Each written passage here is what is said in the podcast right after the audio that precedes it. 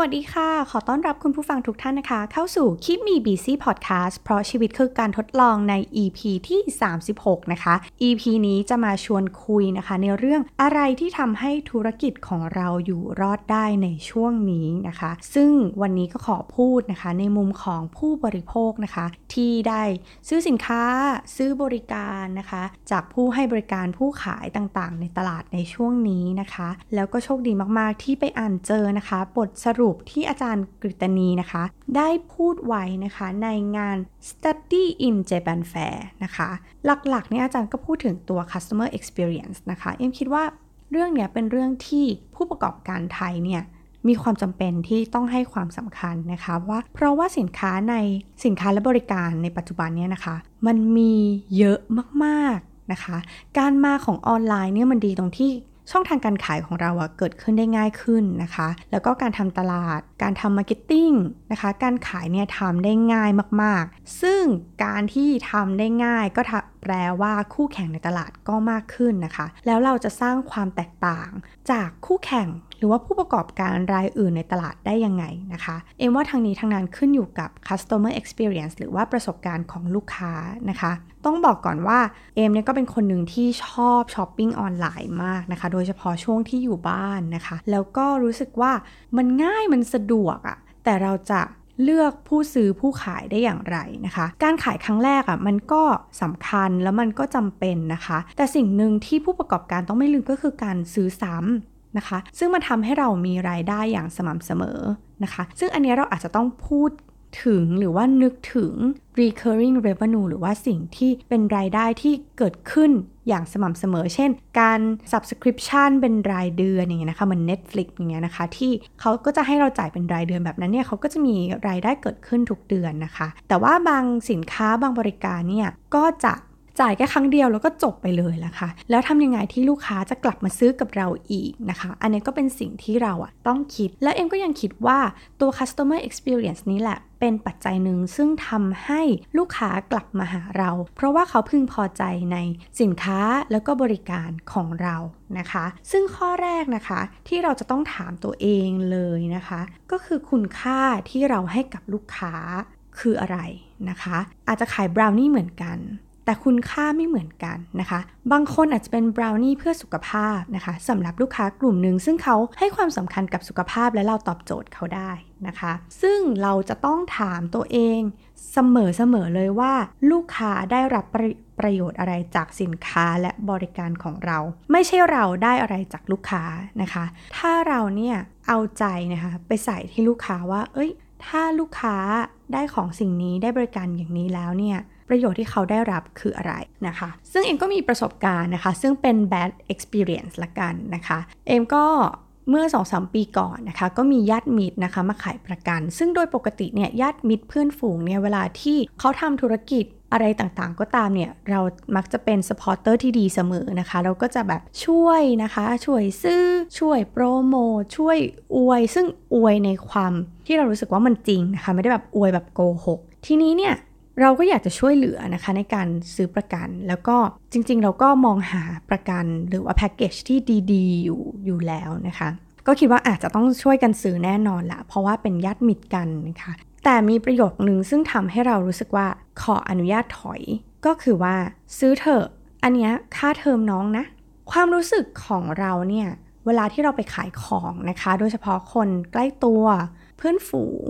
หรืออะไรต่างๆ ก็ตามที่เขาอยู่ใกล้ชิดเราอะ เราต้องมองเขาอะค่ะ ให้เป็นลูกค้าเหมือนกันนะคะ แล้วก็ต้องมองว่าแพ็กเกจประกันเนี่ยที่คุณซื้อจากฉันเนี่ยคุณได้อะไรนะคะ เช่นเออเนี่ยดีกับสุขภาพนะ ถ้าเข้าโรงพยาบาล หนูจะได้อย่างนั้นอย่างนี้นะคะ หรือว่าเป็นการเก็บออมเพื่ออนาคตนะคะ แต่สิ่งที่ได้รับกลับมาก็คือ ซื้อสิ นี่ค่าเทอมน้องนะ ถามว่าจริงๆ แล้วเนี่ยเงินของฉันเนี่ย ฉันก็เก็บไว้ก็ได้นะคะ ไม่มีความจำเป็น เพราะเราไม่รู้สึกว่าเราได้อะไรจากเรื่องนี้นะคะ อันเนี้ยไม่ทำนะคะ โดยเฉพาะกับเพื่อนฝูงแล้วก็ครอบครัวญาติพี่น้องนะคะ อย่างน้อยที่สุดเราต้องมองว่าเขาเป็นลูกค้า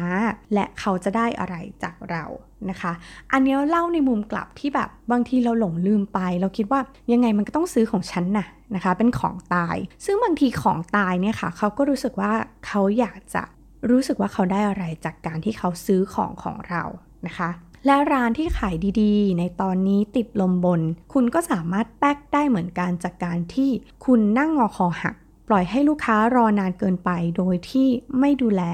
นะคะ โดยที่คุณปล่อยเขาไว้แบบก็ฉันขายดีเธอต้องเข้าใจฉันนะคะ ร้านอาหารแถวนี้นะคะ มีเยอะมากๆนะคะ ต่อให้อร่อยแค่ไหนแต่บริการไม่ดีหรือเขาได้รับประสบการณ์ที่ไม่ดี เขาก็ขออนุญาตถอยดีกว่าเหมือนกันนะคะ ซึ่งอันนี้เนี่ย เอ็มคิดว่า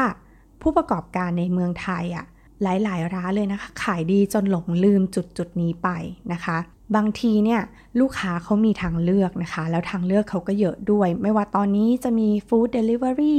นะคะเขาสามารถที่จะซื้อผ่าน Instagram หรือว่า Facebook ได้หรือเขามี Marketplace นั่นนี่นู่นที่เขาจะสามารถที่จะเลือกสินค้าแล้วก็บริการที่ดี และถูกใจและมีประสบการณ์ที่ดีได้เช่นเดียวกันนะคะ ข้อที่2นะคะสำหรับการที่เราจะทำให้ลูกค้าเนี่ยหลงรักเรานะคะ ทั้งสินค้าแล้วก็บริการ นั่นก็คือการเล่าเรื่องให้ลูกค้าเราเนี่ยรู้เรื่องนะคะ โดยที่เล่าเรื่องยากๆอะให้เข้าใจได้อย่างง่าย ๆนะคะ อันนี้ล่าสุดเมื่ออาทิตย์ที่แล้วเนี่ยเอ็มก็มีโอกาสได้อ่านหนังสือนะคะ หนังสือชื่อเรื่องว่าภาษีธุรกิจ 101 นะคะ โดยที่คนผู้เขียนเนี่ยก็คือพี่หนอมนะคะแท็กบักหนอมนี่แหละ จริงๆแล้วก็เป็นแฟนเพจมานานนะคะ แต่ว่าก็ เปิดผ่านๆไม่ได้แบบตั้งใจจะอ่านอะไรเยอะแยะอันนี้ต้องขอโทษด้วยนะคะ แต่ว่าพออ่านหนังสือของพี่หนอมแล้วเนี่ยนะคะ รู้สึกว่าเฮ้ยเขาสามารถที่จะอธิบายเรื่องภาษี ซึ่งเป็นเรื่องที่หลายคนแย้งนะคะ แล้วก็เป็นเรื่องที่รู้สึกว่าเข้าใจยากกว่าจะเข้าใจรายละเอียดอะไรต่างๆอะ่ะมันต้องใช้เวลาแล้วมันก็เข้าใจยากจริง ๆนะคะ แต่หนังสือเล่มนี้เนี่ยอธิบายได้อย่างเข้าใจง่าย นะคะแล้วก็เน้นย้ำในประเด็นสำคัญ อธิบายด้วยแผนผังหรือรูปภาพที่ทำให้เรารู้สึกว่าเฮ้ยภาษีไม่ได้น่ากลัวขนาดนั้นนะคะภาษีส่วนบุคคลก็อาจทำมาหลายปีแล้ว แต่พอเป็นภาษีธุรกิจเนี่ยมันเริ่มมีหลายอย่างที่เราต้องระวังนะคะ ซึ่งเราก็รู้สึกว่าโหยดีมากเลยนะคะ เล่มนี้ใครที่กำลังทำธุรกิจอยู่นะคะ หรือว่ากำลังเริ่มต้นธุรกิจใหม่เนี่ยเหมาะมากเลยนะคะ แม้ว่าภาษีจะเป็นยาขมเนี่ยแต่ยังไงเราก็หลีกเลี่ยงไม่ได้อยู่ดีนะคะ เราต้องขอบคุณพี่หนอมด้วยนะคะ ที่เขียนหนังสือแล้วแบบเข้าใจง่ายมากนะคะ หรืออีกอันนึงที่เอ็มรู้สึกว่าเป็นเรื่องที่ทำให้เรื่องยากๆอย่างการเงินนะคะ มาเป็นเรื่องง่ายๆ เข้าใจง่าย นั่นก็คือโคชหนุ่มนะคะ ซึ่งเราพูดถึงโคชหนุ่มจากกระพงเมฆพันเนี่ยหลายครั้งมากนะคะ เอ็มเชื่อว่าโคชหนุ่มเนี่ย เป็นแรงบันดาลใจให้หลายคนนี้สนใจเรื่องการเงินนะคะ หลายคนอยากรวย แต่ไม่เข้าใจว่าเราต้องทำยังไงให้เรารวยนะคะ หรือว่าเราต้องเก็บออมยังไง เราต้องดูสุขภาพการเงินของตัวเองยังไง ซึ่งเหล่านี้ค่ะ เรารู้สึกว่าถ้านึกถึงเรื่องการเงินอะเราก็จะมักจะนึกถึงโคชหนุ่มเสมอนะคะ เป็น top of mind เลย เพราะว่าโคชหนุ่มสามารถอธิบายเรื่องที่ยาก เป็นยาขมเหมือนพอๆกับภาษี ก็คือเรื่องการเงินนี่แหละ หรือว่าการลงทุนการเก็บออมเนี่ยนะคะทำให้คนทั่วไปรู้สึกว่าอ้าวมันไม่ได้ซับซ้อน มันมีระบบของมันนะคะ แล้วก็ทำให้มันเป็นเรื่องง่ายนะคะ ซึ่งตอนนี้เนี่ยต้องบอกว่าโค้ชหนุ่มก็ monetize จากความรู้นะคะ ก็คือบริการในการให้ความรู้ของโค้ชหนุ่มเนี่ยตอนนี้ก็สามารถไปทำเวิร์กช็อปเขียนหนังสืออะไรต่างๆ ซึ่งจริงๆ หนังสือเนี่ยมาก่อนเพจด้วยซ้ำนะคะ ตอนนี้โคชหนุ่มก็มีพอดแคสต์อะไรต่างๆ ซึ่งเอ็มรู้สึกว่าเรื่องแบบเนี้ยเป็นเรื่องที่ถ้าใครจับจุดได้ ถ้าใครเข้าใจนะคะ เขาก็จะเติบโตแล้วก็พัฒนาธุรกิจตัวเองต่อไปได้นะคะ นั่นแหละก็เลยคิดว่า เออ ถ้าลองมองที่ธุรกิจของตัวเองดูนะคะว่า ตอนนี้ธุรกิจเราเนี่ยเข้าใจยากหรือเปล่านะคะทำให้มันง่ายซะ อะไรที่ซับซ้อนทำให้มันง่ายขึ้น สะดวกขึ้นกับลูกค้านะคะ ลองไปสวมรองเท้าของเขาดูนะคะ ในมุมของลูกค้าว่าถ้าเราเป็นลูกค้าเนี่ยแล้วมาใช้สินค้าและบริการของเราเนี่ย เขาจะรู้สึกยังไง เขาจะพึงพอใจไหมนะคะ อย่าไบแอสเนาะอย่าเข้าข้างตัวเองว่าสินค้าฉันดีอยู่แล้วนะคะ สินค้าฉันแบบไม่ต้องปรับปรุงอะไรอยู่แล้วนะคะ ซึ่งมันจะทำให้เราอะหยุดพัฒนา ลองเอามุมหรือเสียงของลูกค้าที่ feedback นะคะเข้าลาที่จะมารีวิวนะคะมาบอกมาเล่ามา feedback ต้องขอบคุณเขานะคะ ที่อย่างน้อยเนี่ยเขายังเสียสละเวลามาบอกว่าเขารู้สึกยังไงกับสินค้าและบริการของเรา ถ้ามันจริงนะคะ เราไปปรับปรุงแล้วก็พัฒนาให้มันดีขึ้น ถ้ามันไม่จริง เราก็ตัดอารมณ์ของลูกค้าออกไปแล้วลองดูสิว่า ลองลองมองให้ลึกลงไปว่าจริง ๆ แล้วสินค้าและบริการของเราอะเป็นอย่างที่ลูกค้าบอกหรือเปล่า นะคะ เพราะเดี๋ยวนี้รีวิวของลูกค้าหรือการที่เขียนนะคะถึงร้านของเราหรือบริการของเรานี่มีผลมาก ๆ เอ็มก็เป็นคนหนึ่งซึ่งอ่านรีวิวนะคะ ก่อนที่จะซื้อของจาก Marketplace ต่างๆนะคะ อย่างล่าสุดเนี่ยเอ็มก็ซื้อเชือกกระโดดไร้สายนะคะ ก็อยากจะออกกำลังกาย แต่ว่าด้วยความที่พื้นที่ในบ้านเนี่ยมันไม่ได้เยอะนะคะ แล้วก็ถ้าใช้เชือกกระโดดจริงๆเนี่ยมันก็ไม่ค่อยสะดวกเพราะว่าพื้นที่เราค่อนข้างคับแคบ แล้วก็เลยอะลองซื้อดูนะคะ แล้วก็ไปอ่านรีวิวที่คนเขียนถึงร้านร้านหนึ่งใน s h อ p e e นะคะ ปรากฏว่าทุกคนเขียนว่าเฮ้ย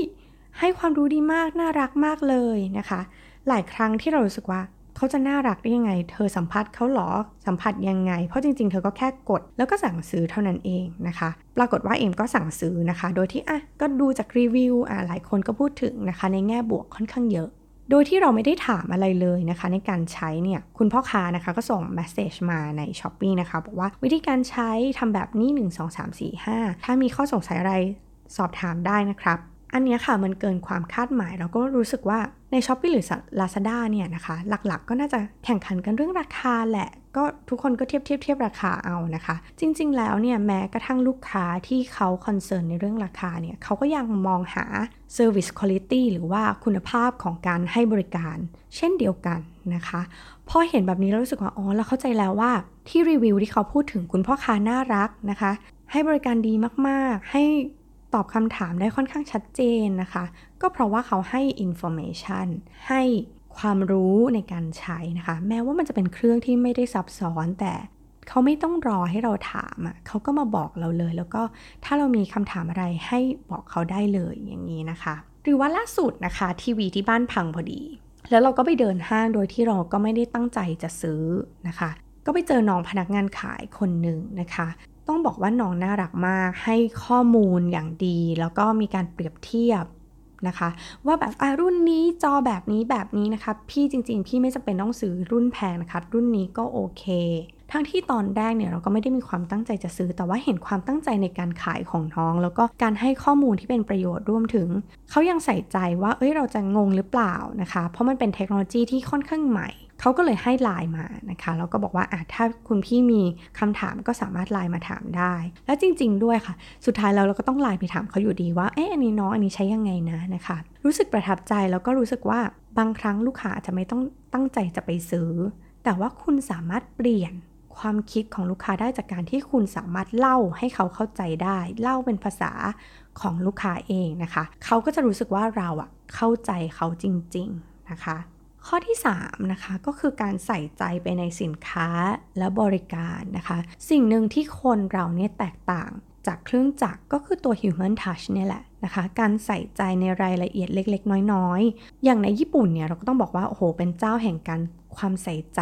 ลูกค้าเลยนะคะ ใส่ใจในรายละเอียดที่เล็กที่สุด ซึ่งถ้าสินค้าและบริการของเมืองไทยจริง ๆ แล้วเรามีของดีเยอะมากๆเลยนะคะ ถ้าเราใส่ ความใส่ใจเพิ่มเข้าไปเนี่ยคุณจะแตกต่างจากคู่แข่งที่มีมากมายในตลาดนะคะ อย่างล่าสุดเนี่ยเอ็มก็ช่วงนี้นะคะก็อินกับซีรีส์เกาหลี เพราะฉะนั้นเนี่ยเครื่องประดับเสื้อผ้าหรืออะไรต่างๆเนี่ยเราก็มาแนวนี้หมดเลย แล้วก็ไปเจอร้านหนึ่งนะคะ โดยโดนป้ายยามาโดยน้องที่ออฟฟิศนี่แหละเขาบอกว่าลองไปดูร้านนี้ดูนะคะ ไม่แพ้ใส่แล้วไม่แพ้ซึ่งใส่แล้วไม่แพ้เนี่ยอู้เราแฮปปี้มาก เพราะว่าเราเป็นคนแพ้ง่ายใช่ไหมคะ แล้วพอเราไปซื้อเนี่ยก็พบว่าเอ้ยมันเป็นเงิน ซึ่งพอเป็นเงินเนี่ยด้วยความที่เหงื่อเราเนี่ยนะคะมันทำให้เงินเนี่ยดำเราก็มีถามคำถามนะคะแม่ค้าเยอะมากเลยนะคะว่าเนี่ยพี่เป็นคนใส่เงินแล้วดำนะ มันจจะดูแลรักษามันยังไงดีนะคะ ซึ่งคุณแม่ค่ะก็ให้ข้อมูลนะคะอย่างดีว่า ลองใช้แล้วนะคะ ลองเช็ดอย่าใส่